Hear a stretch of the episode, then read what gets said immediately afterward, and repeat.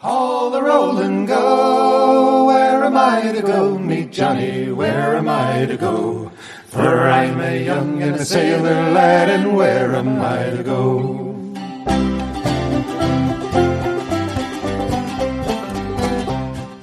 Hello, and welcome to Where Am I to Go podcast.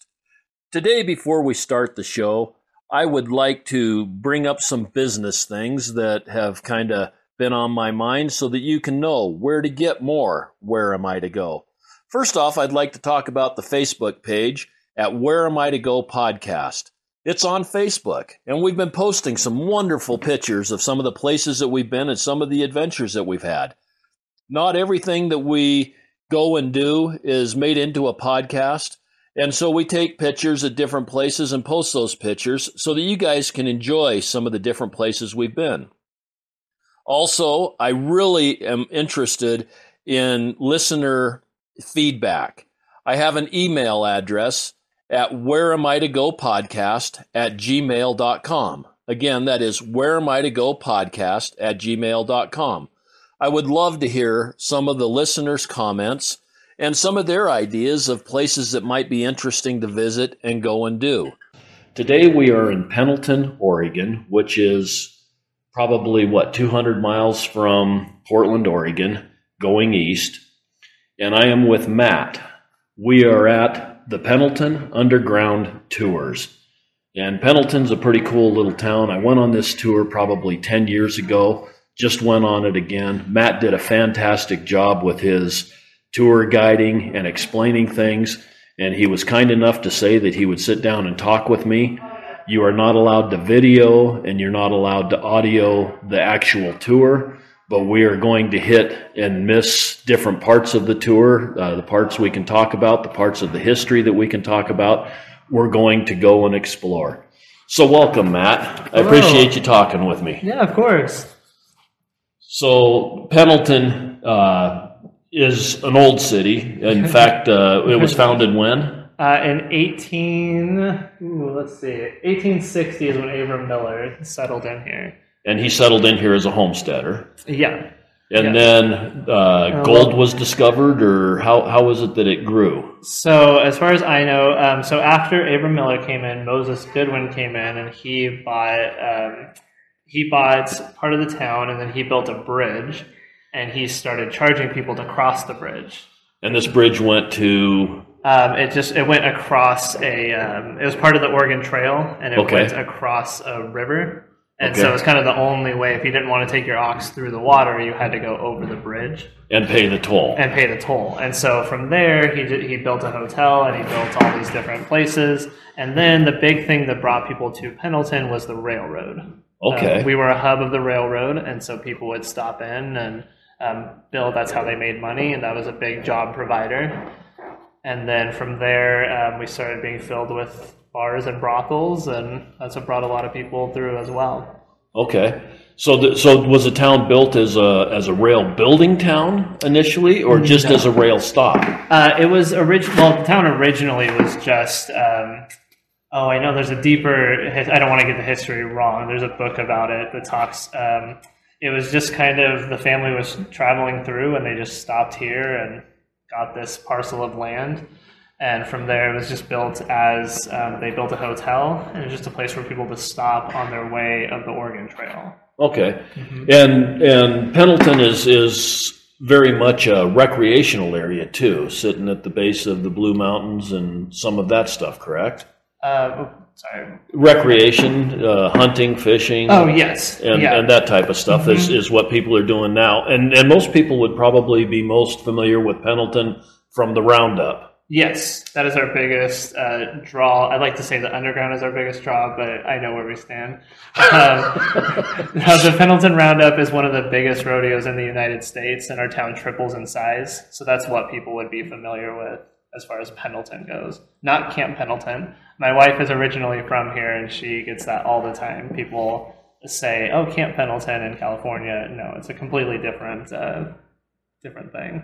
Okay. And then the other thing that people would associate Pendleton with is the woolen mills. Yes, Pendleton Woolen Mills. Um, that one was established in oh the late 1800s. And yeah, we still have the woolen mills today. Um, I don't think they're doing tours of them right now, but we do have a shop here. And the other thing would be Pendleton whiskey. The whiskey is not made here, but it is our namesake. A lot of people um, attach Pendleton whiskey to Pendleton, Oregon. Okay. Yeah. And the woolen mills have been here since the late 1800s. Mm-hmm. Okay. And they make a lot of the the wool shirts, wool blankets, and that type of stuff. Yes. I did take the tour probably 15 years ago at the Oh. woolen mills too. It was an amazing place. So Yes. if uh, if you're going through Pendleton and they're running the tours, definitely stop in and take one Yeah. because it is quite interesting. Okay, well let's get on with the the underground tours. Okay. Okay, so the Pendleton Underground was really active. Uh, what years? Uh, so it started in the late 1800s when it was used as um, well. They were all originally built as basements. All the rooms that you see on the Okay. tour, except for the bar and the brothel. Um, but other than that, everything was built as basements. And then in uh, the early to mid 1800s, the Chinese Exclusion Act was passed, which is, caused a lot of Chinese men to live underground. Okay, now So- Mm-hmm. let's talk about this Chinese Exclusion Act. We, uh, I'm going to try and pull up some history. You correct me where I'm wrong. Okay. Okay, we had the slaves, and they were emancipated uh, with the 14th Amendment, but that 14th Amendment did not cover the Chinese, if I'm correct. As far as I understand, correct. And so the blacks were freed, but the Chinese still had a very uh, second class uh, status in the U.S. Yeah, they were very much, a lot of them were indentured servants, and so they were made a lot of promises when they came to the United States. Uh, those promises were not fulfilled as they were supposed to be, but um, yeah, they came here, and it was basically we know we need you here for labor, um, especially during the railroad being built. They needed a lot of cheap labor. And so that's what brought a lot of them through, but people saw them very much as less than human. It was, we don't care about you even the slightest. We're just Right. here, you're just here to work for us. And they weren't really given voting rights or anything else until No, way later than what the blacks were. Yes. So they were, um, uh, they weren't allowed to bring wives with them. They weren't allowed to bring children. They weren't allowed to have children. They definitely could not vote. Um, I believe it was also, as it used to be with slaves, that it's, if they were in a court of law, that their testimony didn't count as much as. So to one white man, it would be three Chinese, whatever, uh, Really? whatever that situation was, whatever they constituted as a full Chinese person in the court of law. And so they weren't able to bring their wives or any of their family. So they had to come over here on their own. Correct. And Yeah. they were indentured servants. So that means that they signed themselves away for a term of labor. For some of them. Now, there were some that came. So, when the gold rush happened, um, they heard about gold in the United States. And so they actually started primarily coming to San Francisco. Okay. And so they came to San Francisco on boats. And from there, once the gold really dried up, they started traveling to um, other parts of the United States and eventually to Eastern Oregon. Okay. Mm-hmm. And so that's what brought them here basically was the gold? was the, that's what brought them to the United States was the gold, and then once they got here, um, a lot of business owners saw it as cheap labor, and so they started hiring the Chinese to work for them. Okay. And so, did most of these men that came over, that left their families and everything behind, return back to China? They wanted to. A lot of them, unfortunately, passed away here. Um, there, I mean, there's stories that I don't want to get into, but um, a lot of them wanted to go home. They, you know, that was what they were saving up for. They would send money back home and hope to eventually get there. But when they were here, there was something, just a specific situation. There was something called a queue that the Chinese had, which was their hair, kind of like a ponytail, and that was a sign of honor or respect for them. Okay. And one way that the Americans kept them and said, "Oh, we, um, you know, if you do something to us, we're going to cut off your queue." And at that point, you wouldn't want to go back home because that was dishonor, basically. Oh. Yeah, and so that's. A lot of them. Um, again, I don't want to get into any gruesome details about it, but a lot of them were murdered while they were here. Um, not just by Americans, but by other Chinese as well. So a lot of them wanted to go home, but a lot of them never found their way back home. And you kind of mentioned on your tour that there was a lot of Chinese gang type infighting. Yeah, what they call tongs. And so, from what I understand, it was usually a lot of like the um, on our tour we talk about Hop Sing, who owned a laundry, not Bonanza Hop Sing, two different people. And uh, this was. Um, Oh, I lost my train of thought for a second. And so the business owners had one tong, and then a lot of the workers had their other. That that was another tong, and so it was just kind of gangs between them. Okay. Yeah. And on this tour, you, we, we start off by going down into the underground, into the basements. Mm-hmm. And there's several different areas down there. We went to a butcher shop that was down there. Mm-hmm. And we went to the uh, bar, the saloon that was down there. And explain a little bit about how the, the bartender would, would uh, skim off the top in order to, to keep his pockets lined. Ah, and so the bartenders would work very long hours, and they were incredibly underpaid. And one of their typical um, one of their typical payments back in those days, this ran and started in the late 1800s. They had gold dust, and so the bartenders had a little trick to get more tips. Um, and they did end up getting, you know, up to what nowadays would be three hundred dollars on any given night. That's not too bad. That's not too bad. uh, Yeah, not even a little bit. And and that was by just skimming a little bit, uh, sneaking little bits of gold Yeah, in the fingernails, or dropping it on the bar and brushing it yeah, on. yeah. I don't want to give too many details, Right. just so you know, you guys can come to the tour and see um, see exactly how they did that. Yeah, And then we we went to the laundry where, Mm-hmm. What was his name again? Hop Sing. Hop Sing. Yes.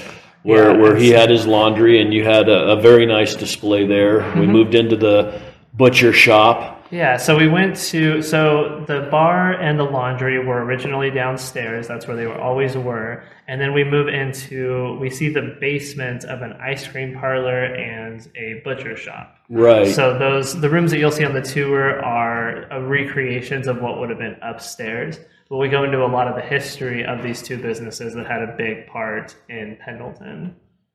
And and it's good history. I mean, you know, Yeah. it's it, you explain the businesses very well along with the owners and some of that type of stuff. It's it's very interesting. Yeah. And then from there we move on into uh, the Chinese uh, facilities where the Chinese were underground. There's a Chinese jail.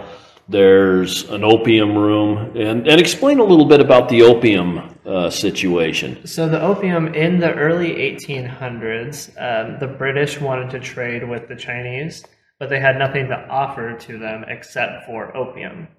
And so they brought opium over to China to start trading with them. And from there, it started to cause a lot of issues in China. And so um, there were uh, a lot of addiction issues, as drug use just in general tends to cause. Right. And, and we've seen it in the United States as well. But Well, we kind of have a problem right now with opium. yeah, exactly. And so this uh, started to cause a lot of opium wars, which I don't know a whole lot of details about specifically, but I know it caused um, a lot of problems with the economy so that the Chinese men couldn't make a lot of money. And so, one way they could make money is they heard about the gold uh, that was happening in the United States. And from there, because of the problems the opium had caused, they came over to the United States. Um, and that they did bring opium with them um, because they still, even though it caused so many problems back home, they still wanted to participate in it. So they brought it with them along with the poppies, and that started to spring up in the United States. And then from there, we move into another area that uh, during the 40s was used as a military recreation area. hmm Yeah, so we see um, a gambling section of a speakeasy and the main part of a speakeasy. Now, this was during the Prohibition in Oregon and the federal Prohibition, but after that, it got um, transformed into a dance hall for uh, for the whole community, but especially the men that were coming from Pendleton Field, which was the army base up by our airport. And, and let's go back real quick to the prohibition because you explained this and, and I found it quite interesting. Prohibition in Oregon started in 1908, didn't Uh, you say? so, so in Oregon in general, it started in 1914, and it was ratified in 1916. Okay. Now, Pendleton itself tried to start their own prohibition in 1908, and that was just okay, Pendleton. just Pendleton. Yeah, but in 1910, the Pendleton Roundup started. And if people have been to the Pendleton Roundup or um, have heard of it, there is a lot of drinking that goes on. And so um, our town triples in size. It becomes just, uh, you know, there's a bar on every corner. And uh, in my opinion, the local government knew that they could make a lot of money from the taxes of that. Right. And so they allowed, uh, during what was supposed to be a prohibition, they allowed 12 saloons to sell as much alcohol as they wanted. Okay. And so during that one week of Roundup, it wasn't so much prohibition era, it was here, go ahead and sell. And then during the rest of the year, it was um, they had speakeasies, but everyone kind of knew about the speakeasies. And so it was just kind of a well known secret in Pendleton.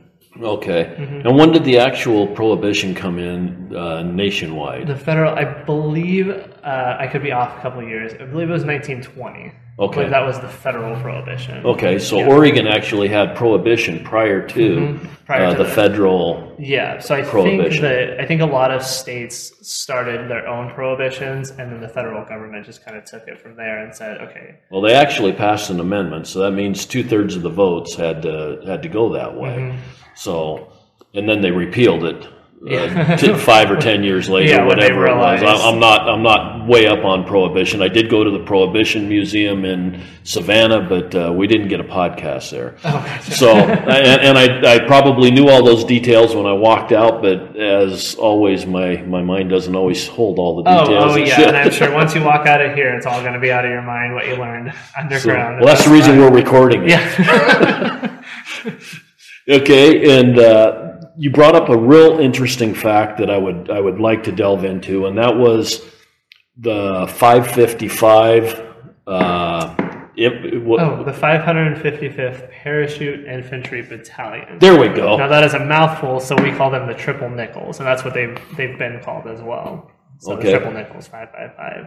And so that was a group. It was an all black battalion. Uh, it was one of two in the United States, and they stayed up at Pendleton Field. And they were known for Operation Firefly, which is where they were sent out to disarm balloon bombs that the Japanese had sent over, as well as stop any forest fires that those balloon bombs had started. Okay, and, and let me expound on that a little bit mm-hmm. because this is a little bit of history that I find extremely intriguing. Mm-hmm. But the Japanese during World War II had the school children build balloons out of paper, Yeah, and they launched these balloons with an incendiary device. But they also had uh, some technology on these balloons that would keep them right in the airstream that they needed to be in, and they would launch them from Japan. They'd get up into the coastal airstream that would come on down and around and, and would and comes. I don't know if it goes up through Alaska or down through uh, California, but their hopes were to start fires all along the west coast to where the United States would have to fight the fires and wouldn't be able to put as much effort into the war with the Japanese. And it wasn't a very successful um operation.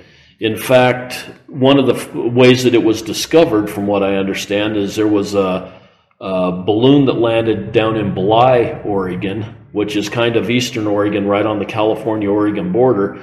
And a family got out because they didn't know what this apparatus was. They got out and fiddled with it, and it blew up and killed several of the family. Uh, these balloons went as far as I know they went further than Wyoming because I've seen pieces of them in, in museums in Wyoming and Montana. And these balloons went and traveled a long, long ways. But it's a little piece of history that's just kind of buried, not real well known, and, and absolutely fascinating that school children could build a balloon and they could float that thing from Japan all the way over here. And my wife is a tour guide as well, and she actually had two people from Japan on her tour that told her as kids they remember making those Really? bombs. Yeah, yeah. Wow. And so, but yeah, it definitely um, what they sent it over to do was not successful. Most of the balloon bombs landed either in the snow or in the water. And so they were very much not successful. Um, but the ones that did land, the triple nickels, were sent out to disarm. Um, and they did a very good job at that. The family you were talking about in Bly, Oregon, that was, um, oh my goodness, I'm forgetting their last names now. I'm not going to help you. No, no, no. I know we have it on a sign downstairs, and I'm forgetting about it.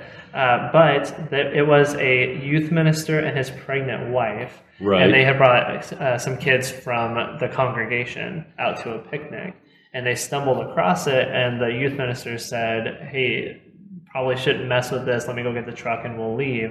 Well, while he was getting the truck, it went off, and it took out everyone except for the minister. Okay. Yeah, so Yeah, I knew it was kind of a big deal. But even after that, the government tried to hide that these balloons were were out and about. They Mm-hmm. did everything they could to cover this operation up so that it didn't cause any panic. Yes. And and several of these balloons landed all over. It's amazing that there wasn't more casualties just like that one hmm because nobody knew what was going on with these balloons as they were landing in different places in the United States. Yeah, it was a very, very secretive mission. Very, um, uh, they didn't tell a lot of people. It was just like the other group that we talked about is the Doolittle Raiders, and it was the same thing where they were they were trying to keep that element of, um, well, surprised when the Doolittle Raiders went out, but when people they didn't want to panic the people of the United States. And tell me about the Doolittle. So the Doolittle I Raiders. know that I've, I've heard that name a lot, but I, I don't necessarily know the circumstances. Uh, so this was a group led by a man named Jimmy Doolittle, Right. and they got the first successful attack on Japan after Pearl Harbor. and they were stationed here They initially. were, uh, so when they were at Pendleton Field, they were not yet the Doolittle Raiders. Okay. Uh, they were B twenty B. I got this wrong the other day. I want to say B twenty five bombers. okay. I used to say B fifty. Anyway, um, they were B twenty five bombers training here, and their commanders came to them at Pendleton Field, and they said, "We need some volunteers for a very dangerous mission." Not the exact wording, but essentially along those lines. And the men would ask questions: "Where are we going? What's the mission?" And they said, we need volunteers for a very dangerous mission. They had no other details, even their commanders. Really, it was only Jimmy Doolittle, the president, and maybe a couple other people that knew about the actual mission. Well, most of the men volunteered for it, and they went off with Jimmy Doolittle, and they trained on those B 25 bombers. And from, um, I forget where they went from Pendleton Field to train on the actual uh, bombers, and then they got on to what was called the Hornet, and this was the ship that they took off from to get to Japan. But they didn't actually know that they were going to Japan until they were on the Hornet. Oh, Yeah, and so it was very hush hush, just just like the triple nickels. It was very hush hush. They did not. Um, they were not given a lot of information. The triple nickels actually didn't know that they were going to be in Pendleton. Once they got done with their training, they got on a train and were told that they were going to Europe.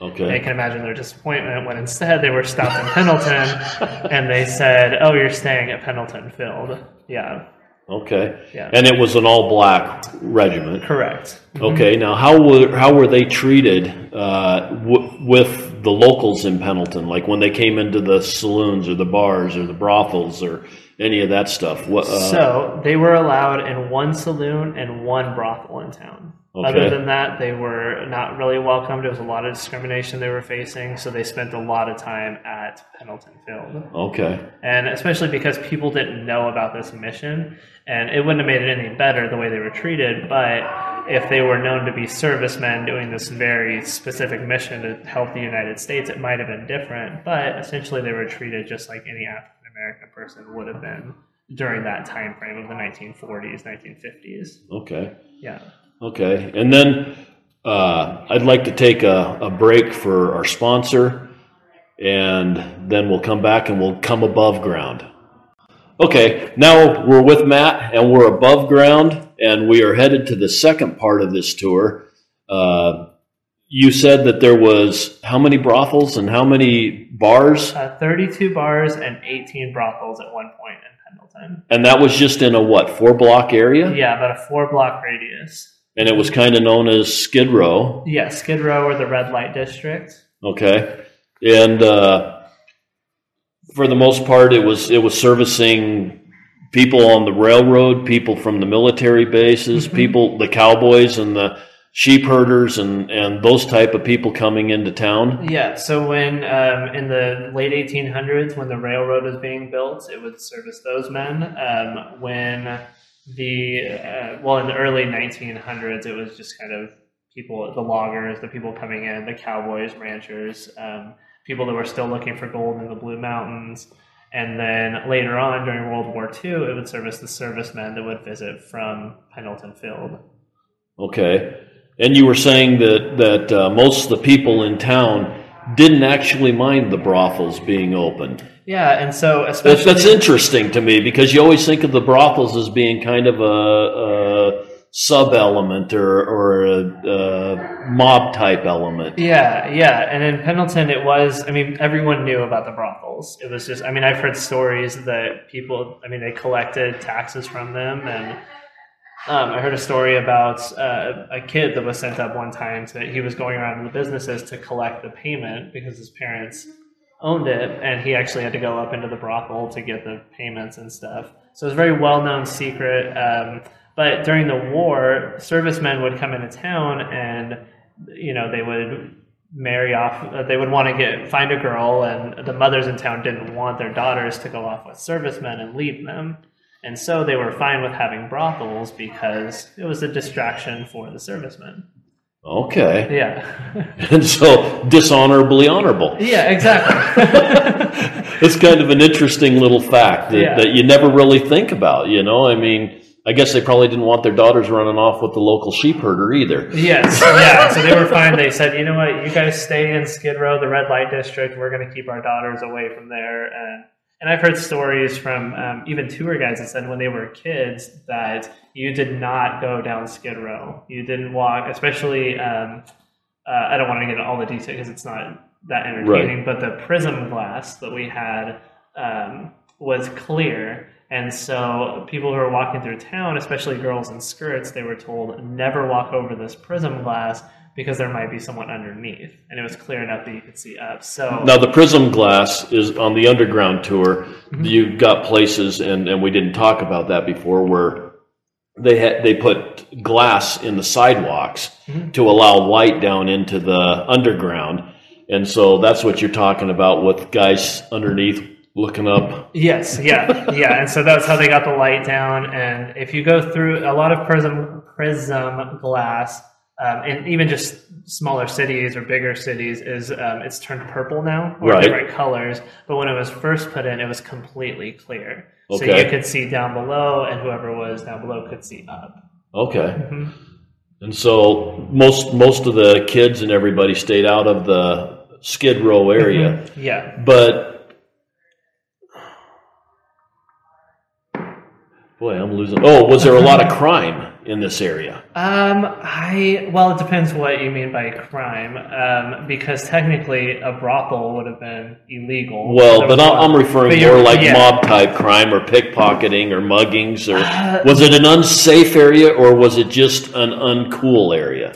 I want to say that the the Skid Row red light district. I, I don't think it was such a high crime area. I if it is, I apologize. I don't I don't know entirely, but I think it was just the fact that it was a lot of bars down there, a lot of skeevy men. Now, at one point, we did have the Rivoli Theater, which is our longest running theater in Pendleton history. It ran for about sixty years, and um, excuse me. No problem. Um, this was on the uh, red light district for whatever reason. And so this was if kids wanted to go see a show at the Rivoli, their parents, and if it started at seven o'clock, their parents dropped them off at seven o'clock, watched them go into the theater. Whatever time it ended, their parents were right there. And so the kids did not hang out there, but it was used for something like that. Okay. And what's funny is now it's our main street where we have all of our main events and, and people Businesses where they hang out. Yeah, yeah. So it's completely turned around from what it was once considered. But you were saying once we came back up out of the underground tour, you were saying you had businesses on your main level, and then mm-hmm. you had brothels and all of the And upstairs. all of the second story buildings. Yeah. And nowadays most of them are still set up how they would have been set up as a brothel.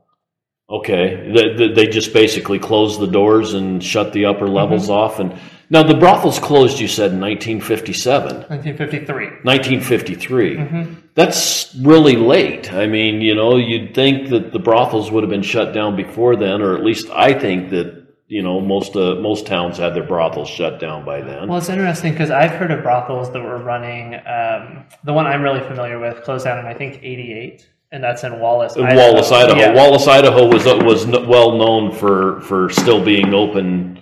Yeah, in the in the late '80s. Yeah, but here um, I want to say a lot of it was tax revenue, and the only reason they closed down, and this I, I'm not going to get into a whole lot of details um, just because it's on the tour, but it was closed down because of a Presbyterian minister who came into town and he got them to close down all the brothels. But that's the only reason. If um, I'm sure if he hadn't come in, that they probably would have kept these things going until the 60s, 70s, 80s.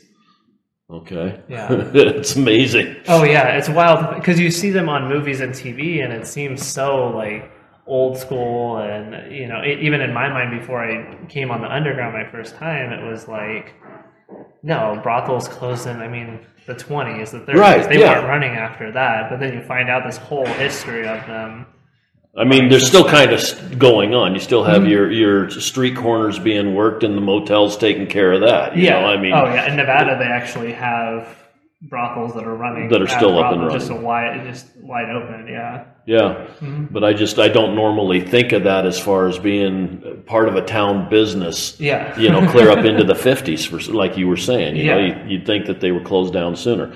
Well, so we go on up into the brothel, and the brothel's owner's name was Uh, Madam Stella Darby. Mal- Madam Stella Darby. And you talk a little bit about her on the tour, about how she was very well respected in the community. Even though people didn't want to respect her, they still did. And that she did a lot as far as community service, giving back to the community and, and uh, helping children's causes and, and a lot of things. Yeah. And you also say that she was uh, very interested in helping her girls be able to get out of prostitution and, and be able to, to move on to other things. Yeah, yeah, that was her goal in all of it. I mean, she she was a businesswoman, so she was making money from it. But a lot of her goal was we want to get these girls enough money, or we want to get them married off, so that they can not be working in this business anymore. We want them to be well respected parts of the community, and that's why part of I didn't mention this on the tour, we don't always is that she. If her girls were ever going to go into town, because the ice cream parlor that we visit on the Right. tour, um, the girl, the working girls in Pendleton were some of the best customers. And if they were going into town, Stella always told her girls, first of all, you have to dress very nice and you have to tip very well because she wanted them to be invited back into these businesses who otherwise wouldn't want them in there because they don't want to be associated with working Right. girls. But if you tip me well enough, I can let things slide about your Well, and if you don't look skanky, yeah, you know, I mean, you, you look good and, and presentable, and then that probably helps too. Now we're you, you, we've got Miss Stella, but we have 17 other brothel operators in town. Were the other ones just as interested in community and helping the girls and and kind of the rules of of uh, social engagement? You know, I I cannot speak to any of the other brothels in town. Um, Just this I- one? yeah, just this one. If you can believe it or not, there wasn't a whole lot of information written about the other brothels. Okay, Um, we only know this because of, um, or we only know a lot of details about the cozy rooms because of Stella's nieces, who they uh, came in when we started the underground tours, and they gave Okay. us a tour of the brothel, and they told us a lot of what we know. But other than that, it was also very secretive. For a long time, Pendleton wanted to pretend like we weren't a town full of bars and brothels, and so we don't have a whole lot of information about the other madams. okay. Yeah. That's fair. Uh, all of your rooms up there are very well furnished. It's a very nice display, but you said that most of that stuff is not original to the to the brothel. So when Stella closed them down, they um, or when not when, when they closed Stella down because she had worked with the local government so closely, um, providing a lot of money for them and things like that. They gave her enough advance notice that she was able to get all of her furniture, including toilets and sinks, out of the cozy rooms. And so it was completely empty when we got access to it. So we got in touch with Stella's family, and they sent over Stella's nieces, who they gave us a tour of the cozy rooms, and they told us and they showed us, oh, this would have been here, and this would have been here. This is what this looked like. So we were able to set everything up. as original as we possibly could with items that have been donated or gotten at auctions and things like that. Okay, so but but the, I can tell you that the recreations are very nice. It's all done in 1920s, 1930s style furniture and furnishings and Yeah, it transitions um, because we wanted to show from when the brothel opened to when it closed. So when you first enter, you see a lot of 20s furniture, and then you end up in the very last room on that tour that is based on the 50s. okay. Yeah. And it's all, like I said, very nicely done. The furniture is all top notch and, and very, very nice looking. Uh, I'm assuming that a lot of the original wallpapers and some of that are still on the wall up there because it seems like some of it's, I, I don't really want to use the word disrepair, but it's not pristine. It's, it's more like what you would have seen It's when you, original. it is original. Yes. Yes. Yeah. Okay. And so um, the major thing that I know of that we did is there are skylights in the building that we had to put wood in because of water damage. But other than that, unless it was a safety concern, we kept everything exactly as it was. So all your original doors and I mean the woodwork up there is fantastic. It's it's really a neat piece of history that's been preserved. Now, does Stella's family still own that when you guys when the underground took it over, or Uh, I'm not sure who owns it nowadays. Um, it's not Stella's family anymore. Right. I know that. Um, I know the Underground doesn't own it either. But Oh, really? I'm Not, um, I, I don't want to get into a whole lot of details about Right. and because I, I, the, I could be wrong about this, but I think the people who own it don't want a lot of people to know that they own Right. oh, I just figured that the underground uh, had access because of some like maybe a lease agreement or something, but It's, it's something like it's some kind of agreement, like, but that's not it. I, it's I it's not really important. You No, get to go no, see it. Yeah. yeah. As long as it gets to keep doing tours, of it, I don't really care who owns it. So Well, cool. Is there anything else you'd like to add to, to what we're talking about? Some oddball history stuff or anything like that? um man, I wish I had something of well let's see, I don't want to get too many of the um, supernatural people and a lot of people ask about experiences we've had. And the one my wife, again is a tour guide and she uh, there's a part on the tour where we see the entrance of a speakeasy. And sometimes we do a fun bit where we do a knock on the door and we Okay. have people respond.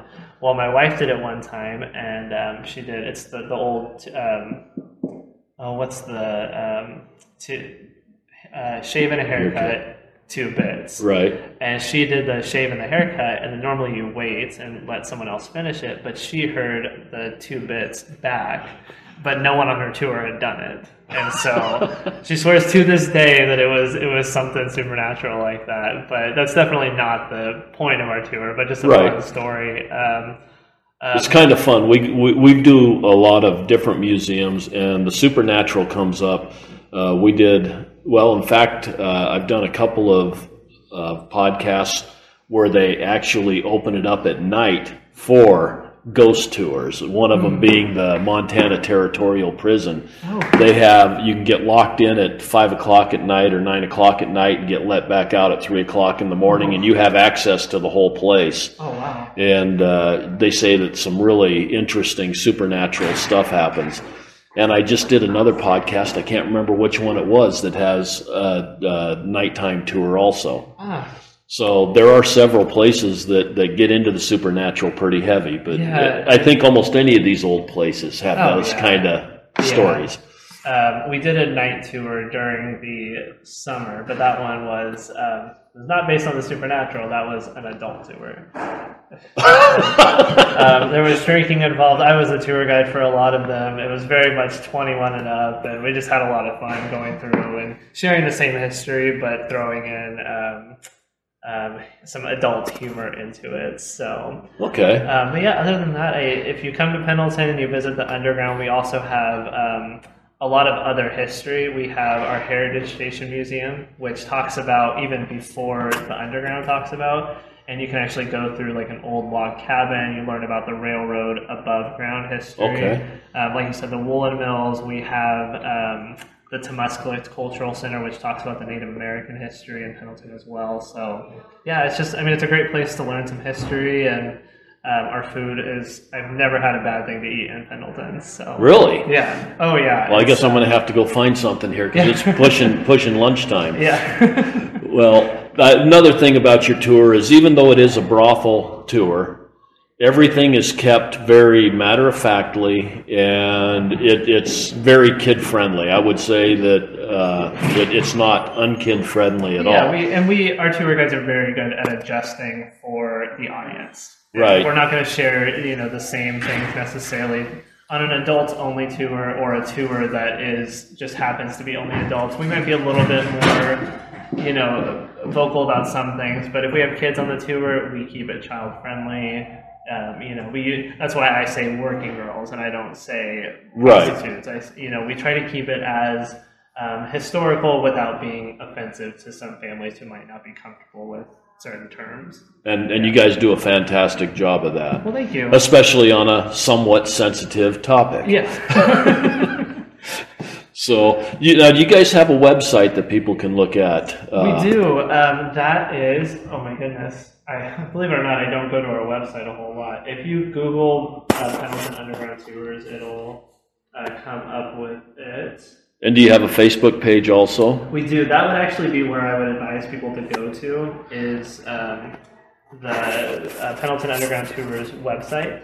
Okay. Or uh, excuse me, Facebook uh, page? Their Facebook page, yeah, and just search Pendleton Underground Tours. We are the only Pendleton Underground Tours, so it'll pop Okay. up right away.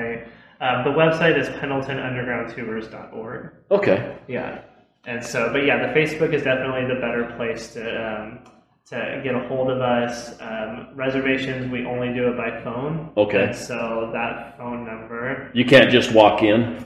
you can, uh, but we advise getting reservations, especially Okay. right now. We've been incredibly busy, so our tours have been filling. And an 11 o'clock tour had 20 people, which is the most that we can take. And Okay. So it does fill up very fast. Um, but if you are just passing by and you want to stop in and see if there's availability, then you can do that as well. Okay. And the phone number is on the is on the web page because Yes, I, I called it yesterday. It was easy to find.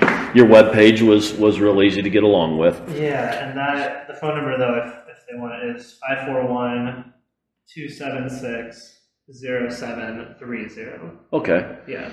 Well, Matt, I really appreciate you taking your time and I sitting appreciate down you and coming. talking with me, and we'll get this out and and let people start showing up to to do some more tours. Cool. Yeah. You did a great job with your presentation, and, and I appreciate your time today. Well, thank you very much. I appreciate you coming. Well, as I finish out my podcast, I always say the world is full of wonder. People need to get out and explore. There's so much to see, so much to do, and get away from your TV. Come on out and see this stuff in real life. It's way more fun. And everybody have an absolutely wonder filled day. All the roll and go. Where am I to go? Meet Johnny. Where am I to go? For I'm a young and a sailor lad, and where am I to go?